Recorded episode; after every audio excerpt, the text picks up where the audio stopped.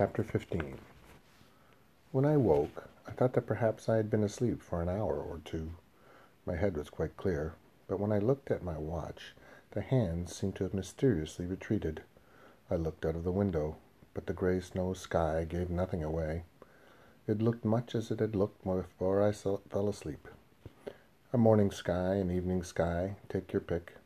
It was quite a while before I realized I had slept for more than eighteen hours and then it was the chair I sat in and the empty glass which brought me back the fact that Anna Louise was dead. The glass was like an emptied revolver or a knife that had been broken uselessly on the bone of the chest. I had to begin to find another way to die. Then I remembered the telephone call and Dr. Fisher's concern with the trust. I was a man sick with grief, and surely a sick man can be forgiven his sick thoughts. I wanted to humiliate Fisher, who had killed Anna Louise's mother and ruined Steiner. I wanted to prick his pride. I wanted him to suffer as I was suffering. I would go and see him as he asked. I borrowed a car from my garage and drove to Versoix. I realized my head was not so clear as I had believed. On the auto route, I nearly crashed into the back of a lorry, turning into one of the exits, and it occurred to me this could have been as good a death as whiskey. But then perhaps it would have failed me more completely. I might have been dragged out of the wreck a cripple, unable to afterwards to compass my own destruction. I drove more carefully from then on, but my thoughts still wandered to the distant spot of red which I had watched as it mounted on the ski lift towards the Piece Rouge, to the all red sweater on the stretcher and the bandage I had taken from the white hair of a stranger, I nearly missed the exit to Versoix. The great white house stood above the lake like a pharaoh's tomb. It dwarfed my car, and the bells seemed to tinkle absurdly in the depths of the enormous grave. Albert opened the door.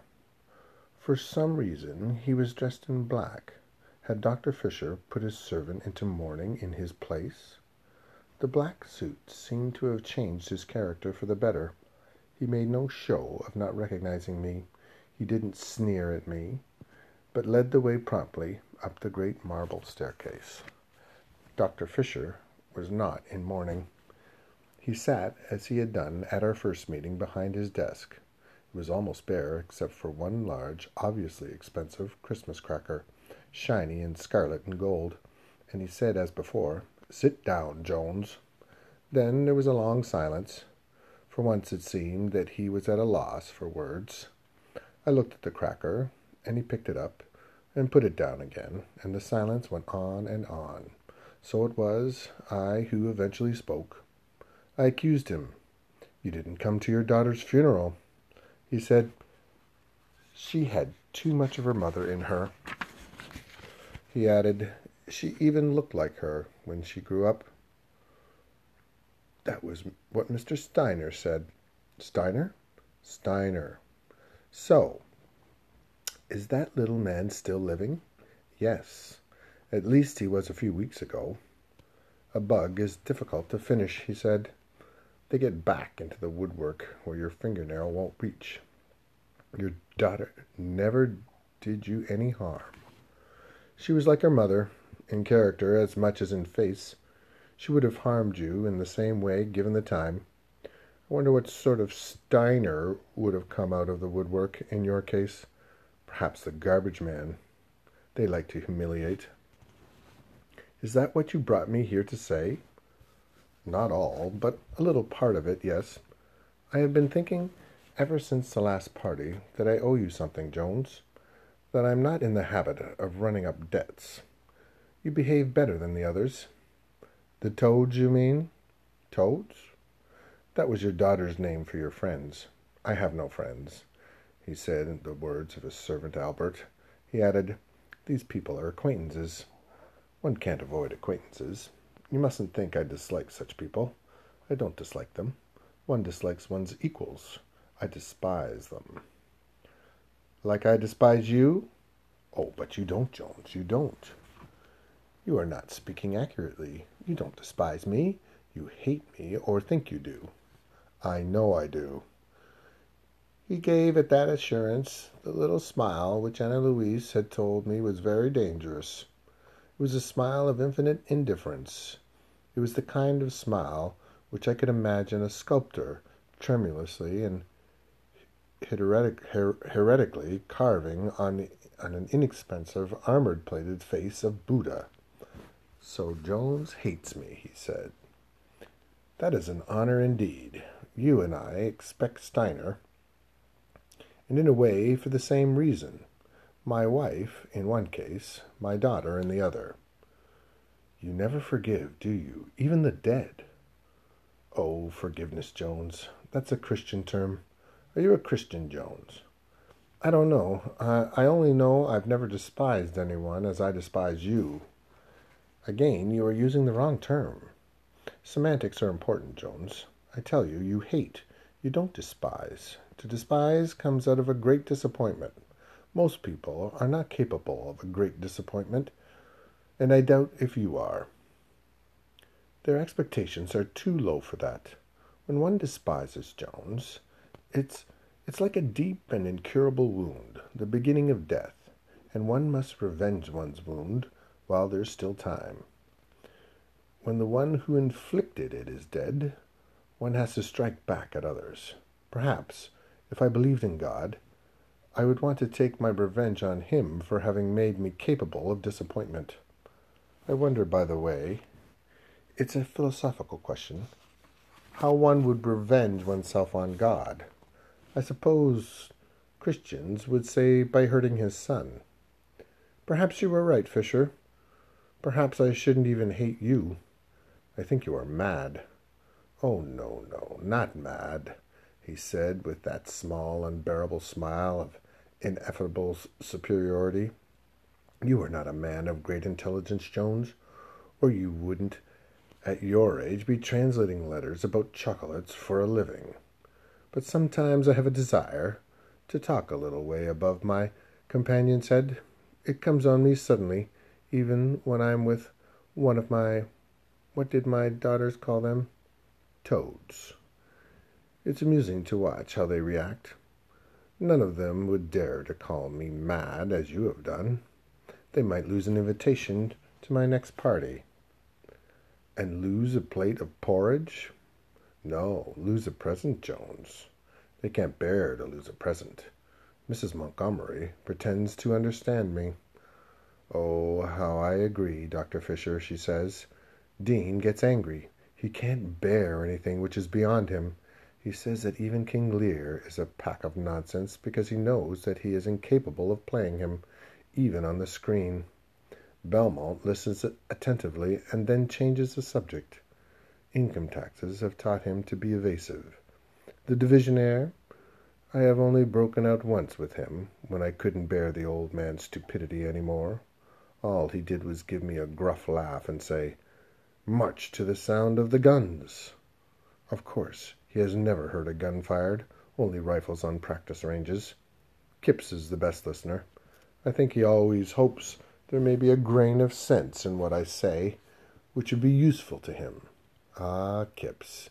He brings me back to the point of why I have brought you here the trust. What about the trust? You know, or perhaps you don't, that my wife left the income of her little capital to her daughter, but for life only. Afterwards, the capital goes to any child she may have had. But as she died childless, it reverts to me. To show her forgiveness, the will impertinently states, as if I could care a cent for her forgiveness. Forgiveness of what? If I were to accept the money, it would really be as though I had accepted her forgiveness, the forgiveness of a woman who betrayed me with a clerk of Mr. Kipps. Are you sure that she slept with him? Slept with him? She may have dozed beside him over some caterwauling record. If you mean did she copulate with him, no, I am not sure of that. It's possible, but I'm not sure. It wouldn't have mattered to me very much if she had an animal impulse. I could have put it out of my mind. but she preferred his company to mine, a clerk of Mr. Kipps earning a minimum wage. It's all a question of money, is it, Dr. Fisher? He wasn't rich enough to cuckold you. Money makes a difference, certainly. Some people will even die for money, Jones.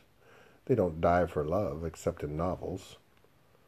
I thought I'd try to do just that, but I failed. And was it for love I had tried, or was it from the fear of an irremediable loneliness? I had ceased to listen to him, and my attention only returned in time to catch the last of his words. So the money is yours, Jones. What money? The trust money, of course. I don't need it. We both of us managed on what I earned, on that alone. You surprise me. I thought you would at least have enjoyed, while you could, a little of her mother's money. No, we kept that untouched. For the child we meant to have, I added. When the skiing stopped, and through the window I saw the continuous straight falling of the snow as though the world had ceased revolving and lay becalmed at the center of a blizzard. Again I missed what he had been saying and caught only the final sentences. It will be the last party I shall give. It will be the extreme test. You're giving another party? The last party. I want you to be there, Jones. I owe you something, as I said. You humiliated them at the porridge party more than I ever succeeded in doing till now. You didn't eat. You surrendered your present. You were an outsider, and you showed them up. How they hated you. I enjoyed every moment of it. I saw them at St. Maurice after the midnight mass. They didn't seem to feel any resentment. Belmont even gave me a Christmas card. Of course, if they had exhibited their feelings, it would have been a further humiliation. They have to explain you away. Do you know what the divisionaire said to me a week later? It was probably Mrs. Montgomery's idea. You were a bit hard on your son-in-law, not letting him have his present. Poor fellow! It wasn't his fault that he had bad tack of collywobbles that night. It would have happened to any one of us. I was a bit queasy myself, as it happens, but I didn't want to spoil your joke. You won't get me to another party. This party is going to be a very serious party, Jones. No frivolity, I promise. And it will be an excellent dinner. I promise that, too. I'm not exactly in a gourmand mood. I tell you, this party is the extreme test of their greed. You suggested to Mrs. Montgomery that I should give them checks, and checks they will have. She told me they'd never accept checks. We'll see, Jones, we'll see. They will be very, very substantial. I want you here as a witness of how far they'll go. Go? For greed, Jones, the greed of the rich which you are never likely to know. You are rich yourself. Yes, but my greed, I told you before, is of a different order. I want. He raised the Christmas cracker or rather as the priest at midnight mass had raised the host, as though he intended to make a statement of grave importance to a disciple. This is my body, he repeated. I want, and lowered the cracker again. What do you want, Dr. Fisher? You aren't intelligent enough to understand if I told you. That night, for the second time, I dreamed of Dr. Fisher. I thought I wouldn't sleep, but perhaps the long, cold drive from Geneva helped sleep to come, and perhaps in attacking Fisher I had been able to forget for half an hour how meaningless my life had become. I fell asleep, as I had the day before, suddenly, in my chair, and I saw Dr. Fisher with his face painted like a clown's, and his mustache trained upward like the Kaiser's as he juggled with eggs, never breaking one. He drew fresh ones from his elbow, from his arse, from the air. He created eggs, and at the end there must have been hundreds in the air. His hands moved around them like birds, and then he clapped his hands, and they fell to the ground and exploded, and I woke. Next morning the invitation lay in my letter box.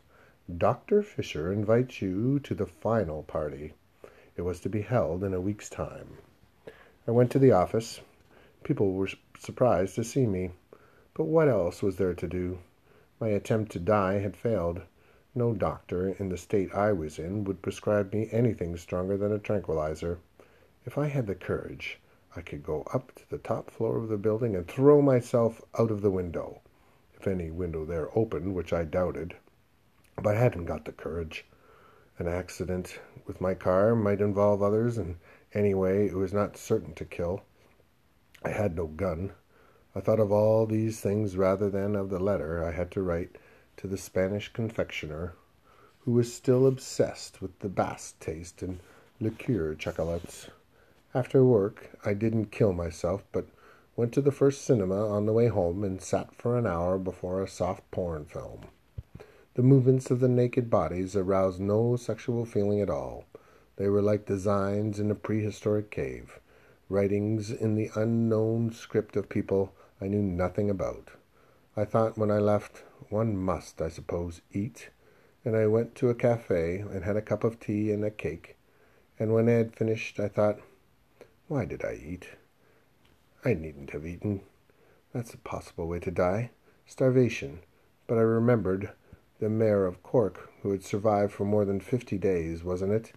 I asked the waitress for a piece of paper and wrote on it, Alfred Jones accepts Dr. Fisher's invitation, and I put it in my pocket to guard against a change of mind.